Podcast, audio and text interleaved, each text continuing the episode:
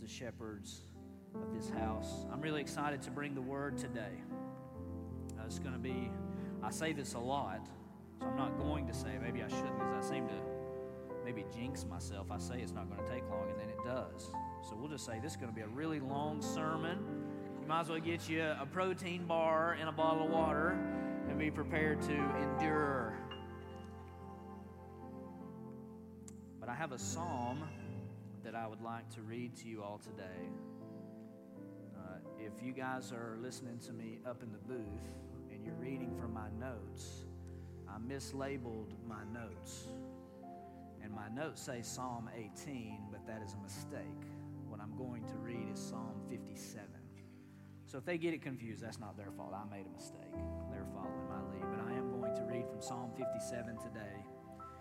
If you have your Bibles, you can open up to Psalm 57.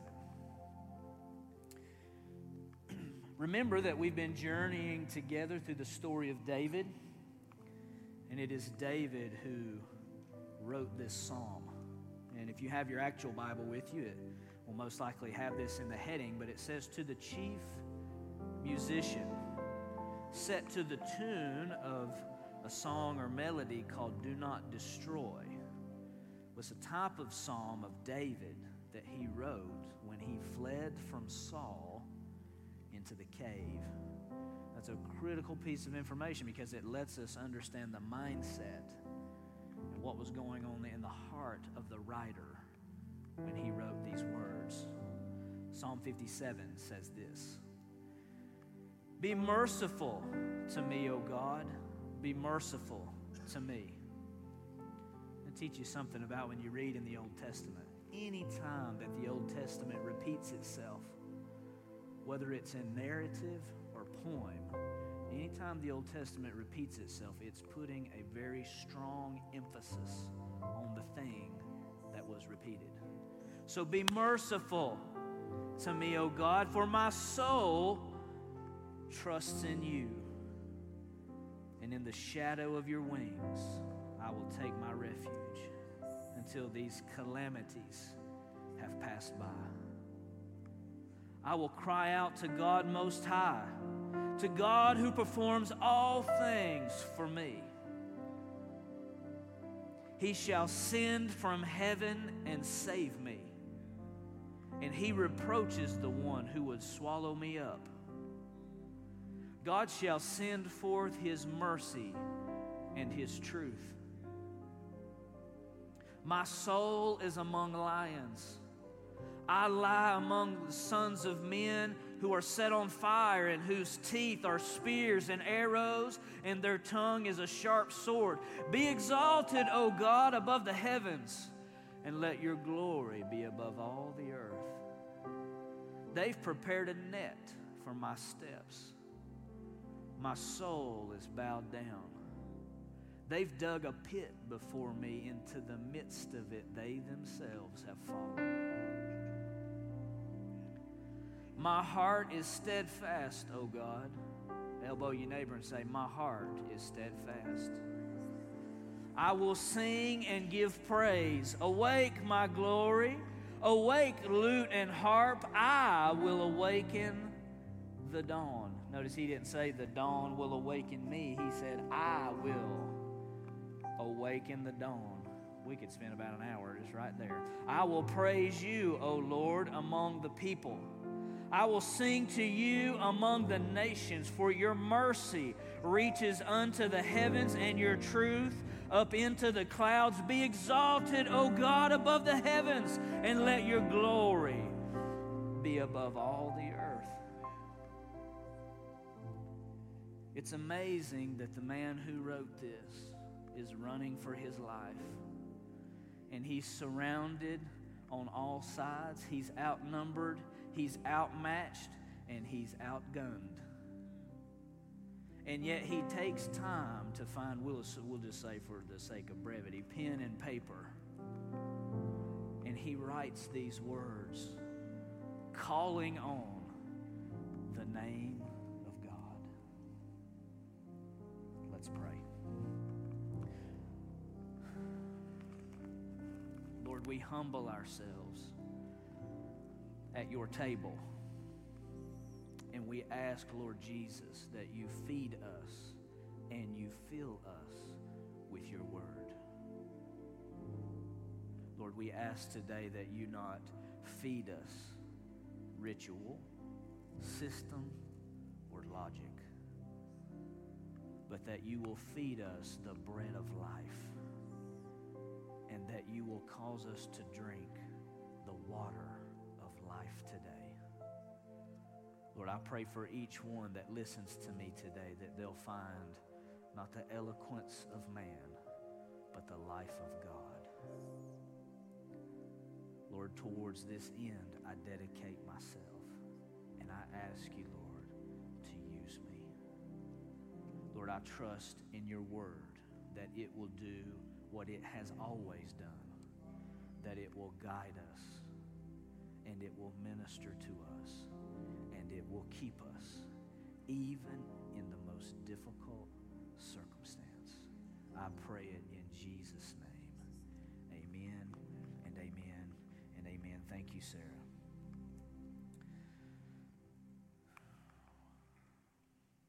As we've been discussing in this sermon series, Wanted, Dead or Alive, we've been examining the wilderness season of He's not yet king, but King David's life. Because it's the wilderness season where God is processing this young man to prepare him to be a king.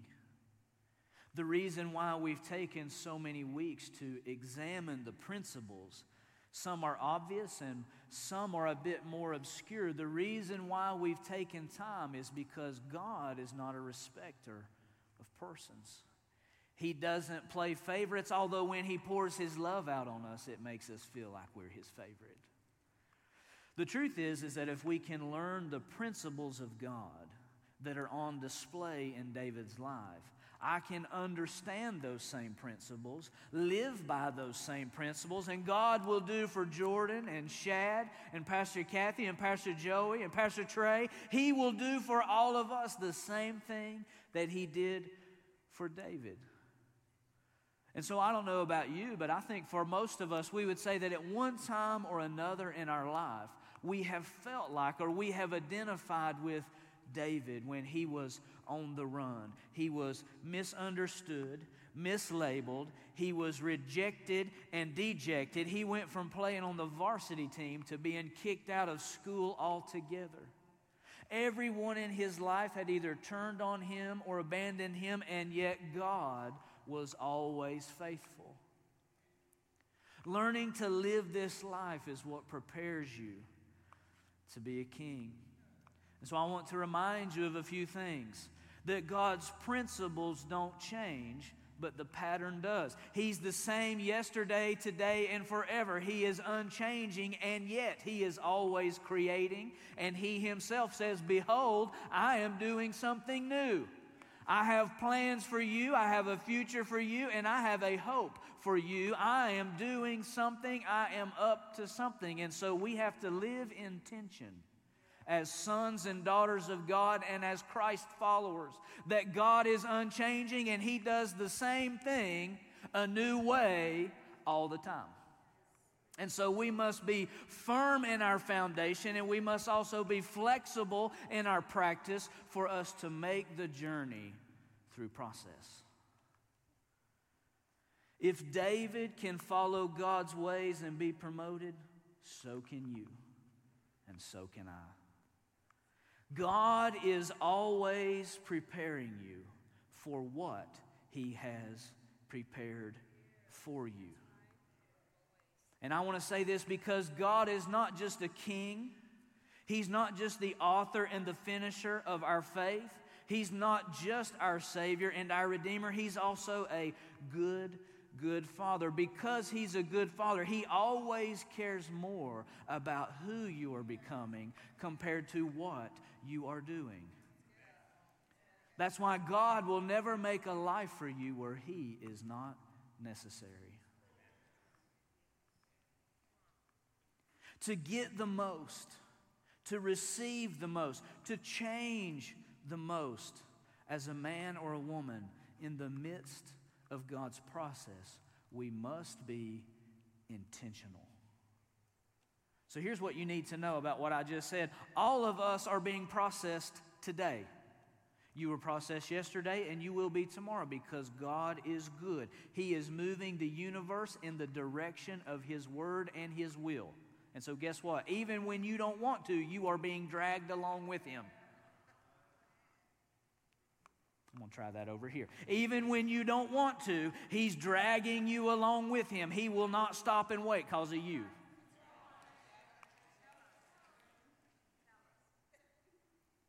It goes a lot easier for you, and it feels like it goes a lot faster where, when you are on board with what God wants to do. So here's something we need to understand is that process is for a purpose process is for a purpose. And so, for many of us, when we talk about the purpose of a car, we would say this the purpose of a car is to transport you, the human being, and your belongings from point A to point B, hopefully, if you're a car guy, as fast as possible, looking at you, Tim Ramden, or as attractively as possible in whatever your preferred style of vehicle is. Okay? But now, for many of us, a car is a tool, it's utilitarian, it serves a purpose. And so we associate purpose with a thing. The purpose of a car is transportation. The thing it was made for is transportation. But did you know that God's kingdom and cars are not the same? I'm about to drop a major, awesome truth bomb on you. I hope you're ready. In God's kingdom, purpose is not a thing, Purpose is not a place, purpose is a covenant relationship. The purpose of being redeemed, the purpose of being alive, the purpose of knowing God and following God is to be close to Him, to know Him. Did you know this? That you may do lots of things but God's purposes for your life, the things that you will do, are all born out of the relationship that you have with Him. I would say this that how high you will fly is not how smart you are, not how talented you are, not how, how, handsome or how beautiful you are, not how fancy your shoes are, not how educated you are. How high you will fly is determined by how well you know God. Now, I don't mean to offend you, but some of you are still paying student debt, hoping that Harvard or whoever would make you fly high, when in fact they can't guarantee that. Can I get a shout of amen from somebody who paid off their student debt bill and went, What in the world was I thinking? That being said, I'm a big believer in you getting all the education that you need. Just make sure you know God along the way. So when you find God and when you know Him, then you begin to discover your purpose. We could say that destiny is a tree, the roots of which are covenant relationship with Jesus. The trunk of the tree is purpose, and the fruit is clearly the fruit of the Spirit. So you may own businesses, you may write books, you may work in medicine or education or government. There's a thousand flavors of purpose. But the universal truth of purpose is that no matter who you are, where you live, or how you serve the universe, at the core and at the center of purpose is knowing God and bringing the fruit of His Spirit into this world for people around you to feed on. With these thoughts in mind, We've discussed the principle of pain. We've discussed the principle of promotion in degrees. We've discussed the principle of patience. We've discussed the principle of petition. Today we're going to discuss the principle of position. Principle of position. So there's two main parts. Buckle up, we're going quickly. Got a long way to go and a short time to get there. Here's the first thing that you need to know about the principle of position is that what precedes who. So remember, the point of our processing is to know God, to draw closer to God, to experience, to see, and to hear who He really is. But we have to understand this that many times when it comes to discovering and experiencing the deeper things of God, a what precedes the who. Let me explain. God doesn't mind asking you to endure some difficult things in order for you to apprehend the most precious things in life.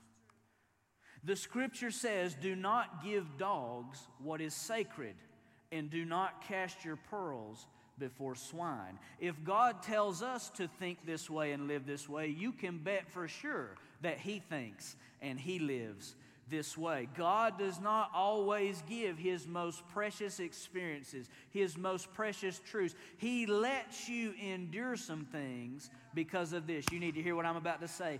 The journey that is required to experience the depths of God's goodness and to experience the depths of God's, God's character, the journey always prepares you to receive and to appreciate the true value of the thing that you are seeking. Our founding pastor taught me this that the most difficult battles always produce the deepest gratitude for victory. If you've never been a sinner, you never appreciate the salvation that Jesus won on the cross. It's the man who was stuck down in a miry clay that weeps with tears running down his eyes when he experiences the strong arm of the Lord pulling him out of that miry clay and putting his feet on a solid rock. Now, please don't hear this if you say, Well, I'm not mired in sin. I guess I need to go pad my testimony and commit some sin and let God redeem me. No, you have this testimony that God won't just save you, God will keep you and protect you so you don't have to fall in the hole.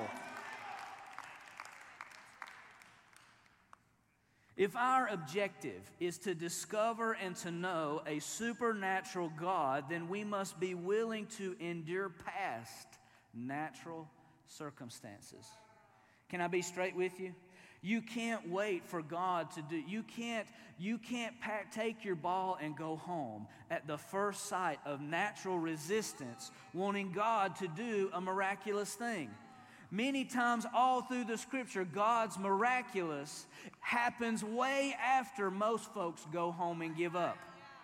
There's something about a saint that will stay the course and endure and pray and give and praise. Stick with it and stick to it until God does something great. Sitting right here on the front row in white is an amazing woman of faith. And I don't mean to make her feel awkward or embarrassed, and I mean what I'm about to say to her as a compliment. She's a great woman of faith. She's always left that impression on her students and her children. Pastor Kathy Miller has faith that will offend you because she can believe God for great, big, and amazing things. Let me give you a very brief testimony. She felt they were making a transition in their life, and she felt God wants my family to live in that house. Some of you are already offended. That's okay. There's special religion pills. We'll give you one in the back. You take one, you go home, you feel better. Her husband's traveling the world. Boo, boo, boo, boo, boo. He's like he's like a Wild West gunfighter preaching at every little church. So he's tearing the place up, building a ministry, teaching. I mean, writing books and tapes and the whole thing. Thank the Lord that someone was thinking about where are we going to live. What's God want to do for our family and our children and our home? What kind of place and environment does He want us to live and experience life in? And so she's driving around one day and she sees this house and she, that's the one right there. That's the one. Guess what? There's somebody else living there. That's right, right? Somebody else was living there at the time? It was empty and for sale. I was getting there. That's what I was, that's what I was thinking. It was empty and for sale, and so guess what? She knows we can't afford that house, though. So she starts praying. Ah, you missed it. Didn't call the banker first. Didn't go check the checking account first. She started praying. She started praying and would literally go get the gates on the driveway and lay hands on them, and she would say, God wants me to live in that house. Hollering in the gates. I'm exaggerating this right here, but she hollering in the gates. That's my house. I'm going to live in you. God said that this is for me. Shaking the gates. Well, long story short, She goes to the bishop, who is notoriously a little tight fisted with his personal money, and she, she taught him a lot. And so they say, This is what we can do for the house. So they write an offer, and they say, This is going to be rejected, but it's what we can do. Comes back, sold.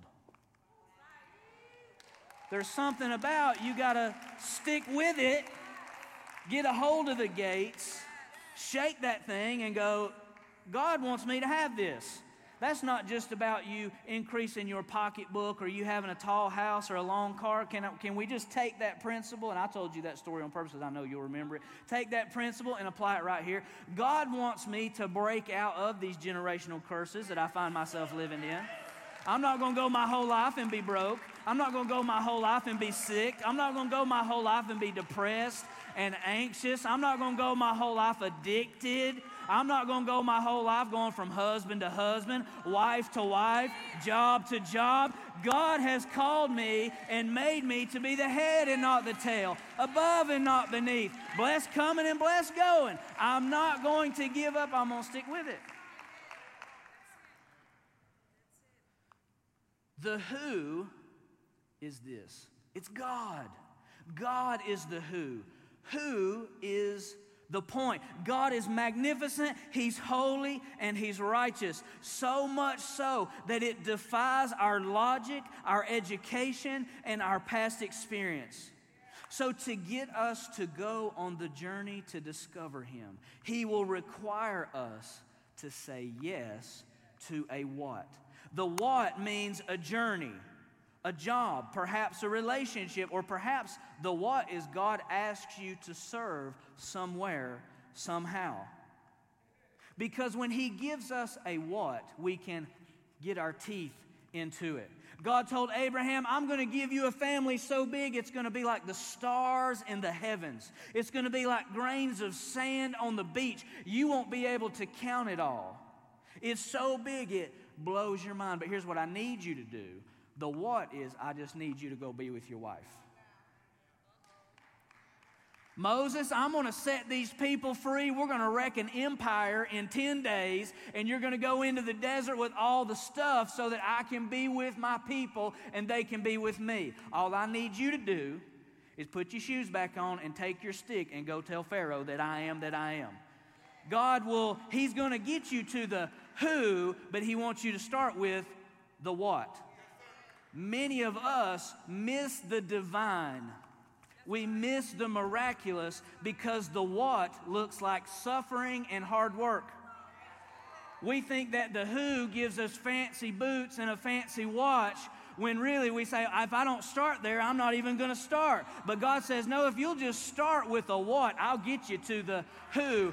And when you get the who, when you get to me, when you get past the circumstances, when you get past the suffering, when you get past the enduring, that's where I am. When all the people have left and you have given up, when the resources run dry, when you're having to hide in a cave, David, that's where you find out that my wing and my shadow will be shelter for you. When the men can't protect you, that's when you find out that I will protect you. When it hasn't rained in days and weeks and you're thirsty, that's when you find out that I am the living water that will water your soul. The what will lead you to the who. You want the best treasures that's hidden in someone else. There's amazing treasures hidden in my wife. I'm humbled constantly at what a godly woman she is. I can be a bit temperamental, imagine that. I know that none of the other husbands in here are that way. Prone to anger and depression. It's true. I don't mind being transparent about it. My wife sometimes is like an anchor. She can be as quiet as a field mouse, or she can be as strong as Samson, wise as Solomon. Am I getting any brownie points yet? She is these things. She are these things. But guess that's the who, but the what is you get down on one knee with a little diamond that you worked so hard to get and you say, I'm going to, before God, swear and covenant my life to you and to Him, no matter whether we're poor, no matter if we're sick, No matter what, I'm with you until they put one of us in the ground. It's me and you, baby. The what will lead you to the who. Does that feel all right? Elbow your neighbor and ask them, What is God asking you to do? We live in a society. Uh, did you know this? That, uh, you know, some people say we're a secular society. And there's some truth to that, and I understand what they're saying, but I would argue this we're actually just pagan. Well, here's my proof. That's a bold statement, I know. we worship uh, this one God in particular. We love this one. A God called convenience. When my life is about me, it's I want what I want, but I want it now. And I want it cheap, and I want it easy. If those statements are true, then here's what that means that means that prostitution and McDonald's are the same business. I come to preach today. I don't know. But I want what I want and I want it right now. Sometimes I want intimacy. I want it right now and I'll pay for it. I don't want to have to deal with covenant or taking responsibility for ministering to someone else's needs the longest. I just want somebody to meet my need. I want it fast and I want it cheap. Sometimes you just want a cheeseburger and I want it fast and I want it cheap. Listen to me. If you want to journey on God's process, if you want to make the trip from shepherd to king, then you will have to tear down the idols of convenience. I think we worship convenience so much, we think that when God does it and it fits our timeline, then it's a miracle. But when God wants to do it and it don't match our timeline, we're crying out, God, why are you making me suffer like this? Let me teach you something about time. God doesn't bend time to suit you. Did you know that Jesus said, Even I don't know the time that the Father is going to have me return? When it comes to time, God alone holds time in His hand, and He says when it is time, and He says when it ain't time. Convenience is idolatry that says I should say when it's time. So you will have to lay down convenience and entitlement because entitlement and convenience will hold you captive to a fantasy of winning the destiny lotto. There's a lot of Christians that come to church that what they have is Cinderella syndrome. That I believe if I just do this right here and I just keep being me and I sing a little praise song along the way, one day my prince is going to come and put the shoe on my foot and everything is going to be just fine. And we ride off in the buggy, happy ever after. Cue the harp. Hmm.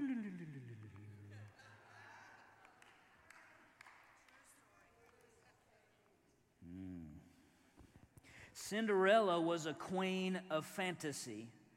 But King David was made into a king in reality.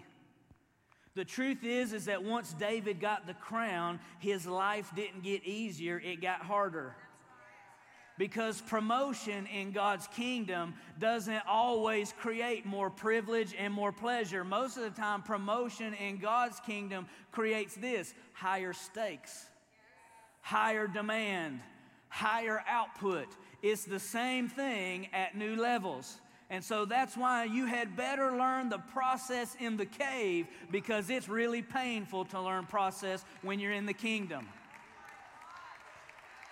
And so some of us, we're cursing the time that we're in when I'm living in a cave saying, God, have mercy on me.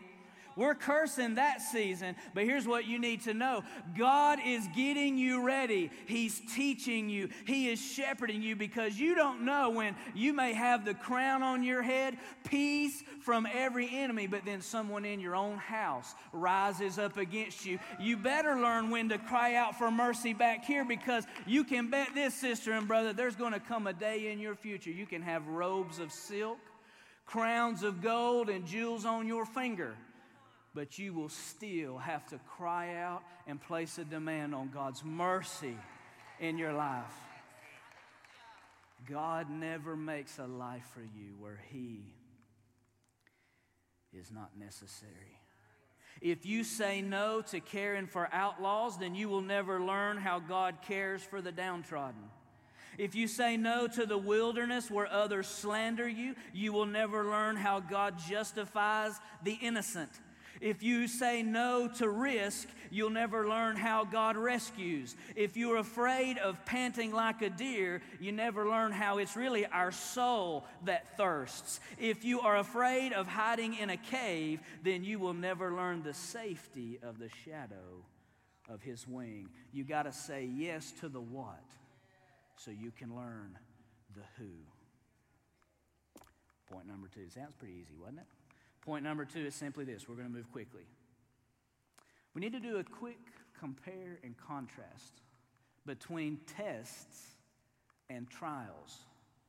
Now, generally, particularly in our Christian culture, when we communicate these things, we communicate them together as if they are the same thing. But I want to take a splitting wedge and drive a wedge between them and separate them.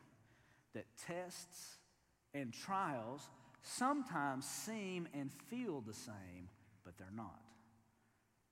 So, track with me here. A test comes first to prepare you for the trial. So, you might want to write this down because I thought this was really good. So, I don't have a Twitter, but if you tweet me, I'd really appreciate it because this is a good tweet right here. Probably the best tweet you've read all week. A test prepares, but a trial proves. Thank you, Thomas. That was good. Thomas felt me right there. Didn't nobody else feel me, but Thomas felt me. A test prepares, but a trial proves. And so I'll give you an example. Uh, one of my good friends is an engineer. He works at an engineering firm. And so he helps manage these big projects, millions of dollars invested uh, before they even start breaking ground. So his job is very high demand.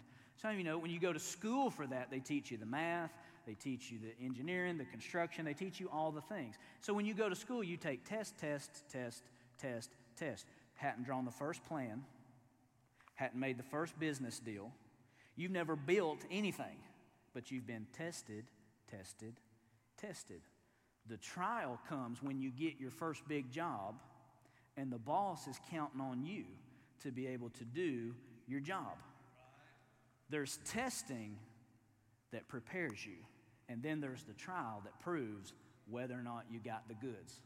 I need to say something to you all, dear friends. God is a God of mercy. The quality, Shakespeare says, the qual, this is not scripture. Shakespeare says, the quality of his mercy is that it, that it is not strained. But let me say this. There comes a time in God's kingdom that we're glad you can talk the talk, but can you walk the walk? Let me give you the biggest example in the world. Jesus went for a few years talking the talk. There's a kingdom. God loves you. He's going to redeem and save all mankind. Talk, talk, talk, talk, talk, talk. It's great. We got blind eyes opening. We got the lame walking, the one with the issue of blood healed. We're feeding the 5,000 with little boys' loaves and fishes, and that is great. But guess what? None of that saves and redeems humanity.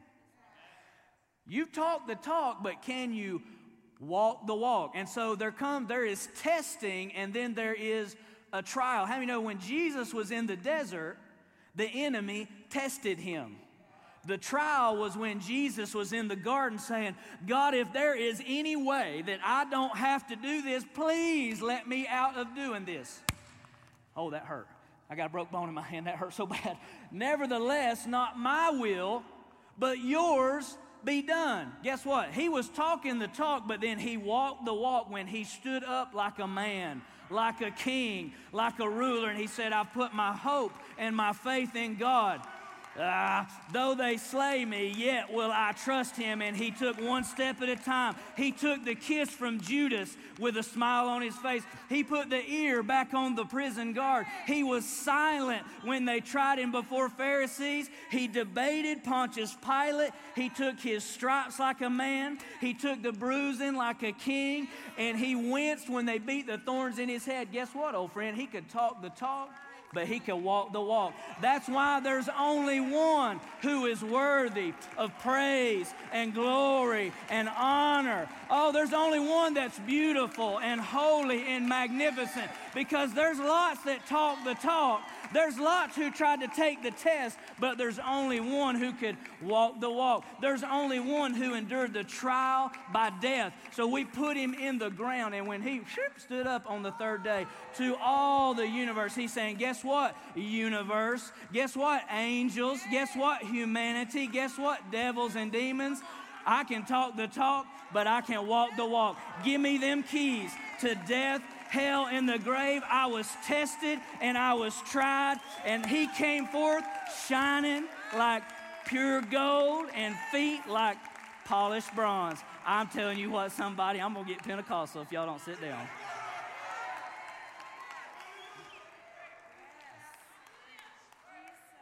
You can talk the talk, but can you walk the walk? You need to pass the test. That's important. You don't want the guy operating on your heart that he didn't pass the test. It don't matter if he did stay at a Holiday Inn.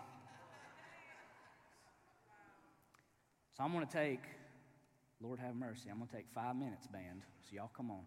I'm going to take five minutes and I'm going to teach you how to pass the test. And then next week, we're going to talk about passing the trial. Oh, I can't wait. I'm so excited.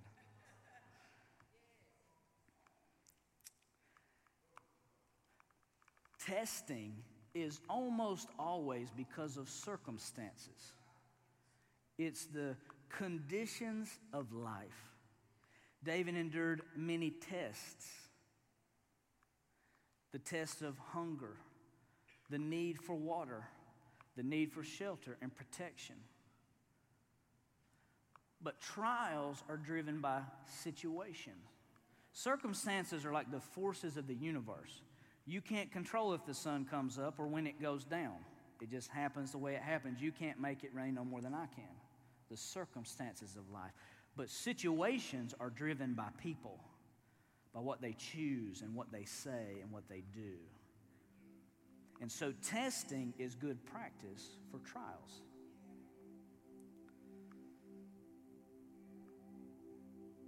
The test of circumstances is always about hope. I'm going to say that again. The test of circumstances is always about hope.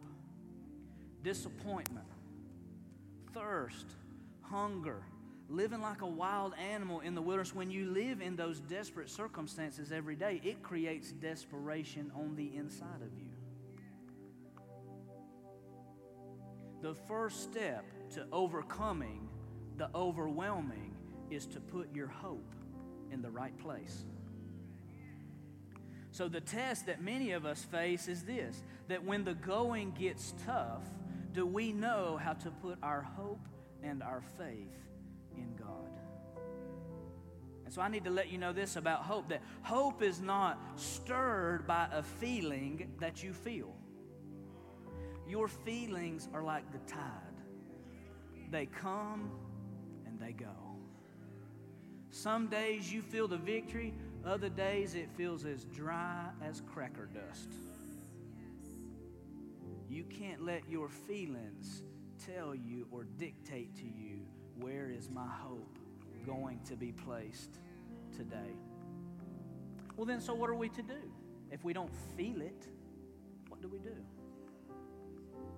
Hope is stirred by the words the scripture says in Proverbs 18 and 21 that life and death are in the power of your tongue. Let me read that. that, that yes, Lord. Let, let me read that again. Let me read that again slowly.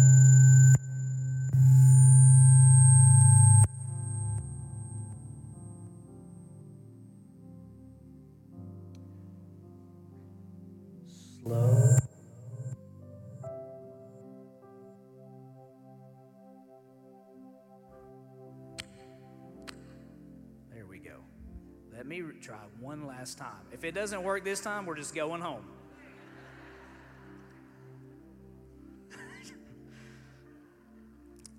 Life and death are in the power of the tongue. It doesn't say this the power of life and the power of death is in the tongue.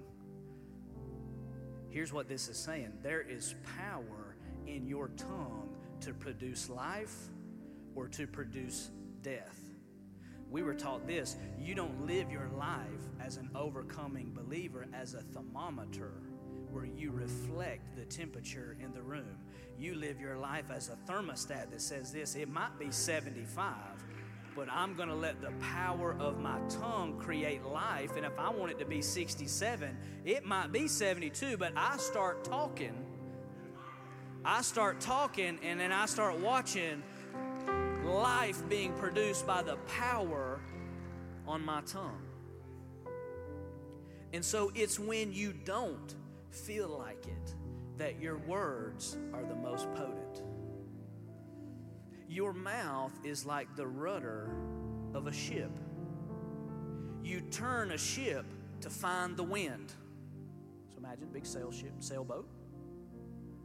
You get the ship positioned properly to go with the wind. Where you put your hope is the rudder of your life. Hope says that even when I don't see it, I'm still gonna say it. And so for us, it's not what we see, it's where we look. Oh, see, I just said something right there. It's not what you see around you, it's where you choose to look. The reason why God wants to process us in the wilderness is to teach us this principle that you can see a lot of things going on around you, but what matters most is what you do next because it's not what you see, it's where you look.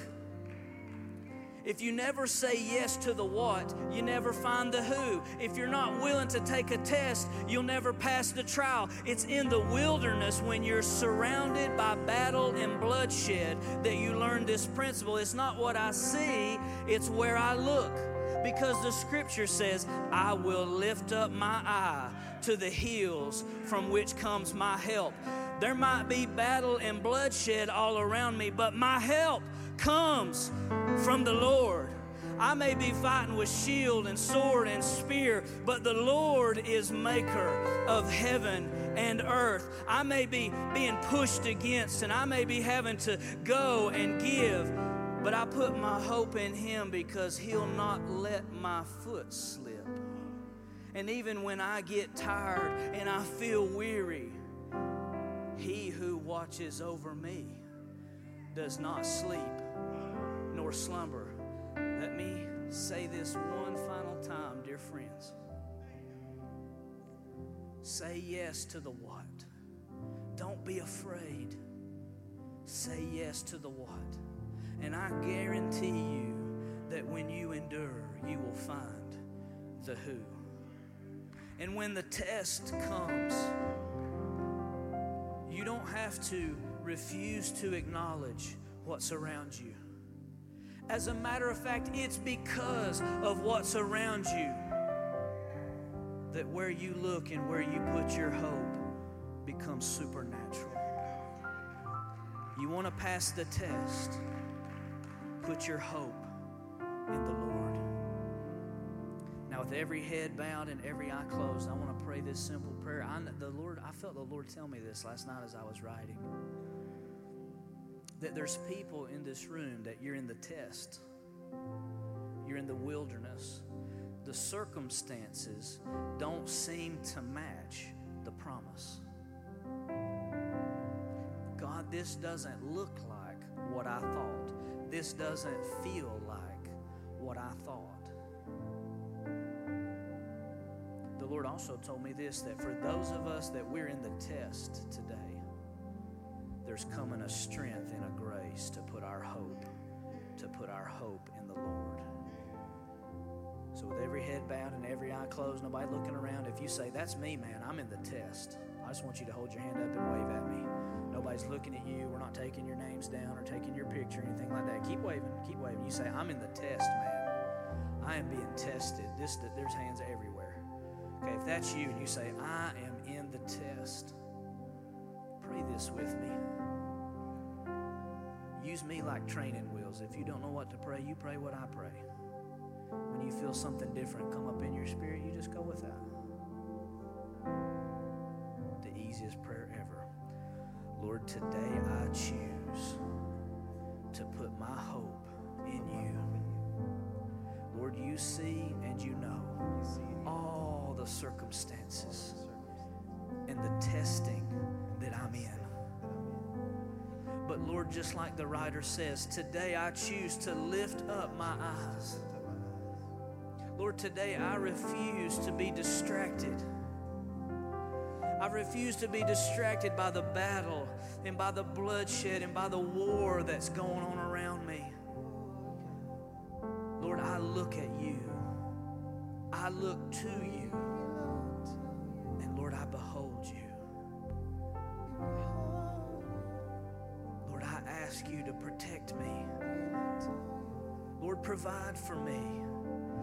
make a way for me even when there doesn't seem to be one.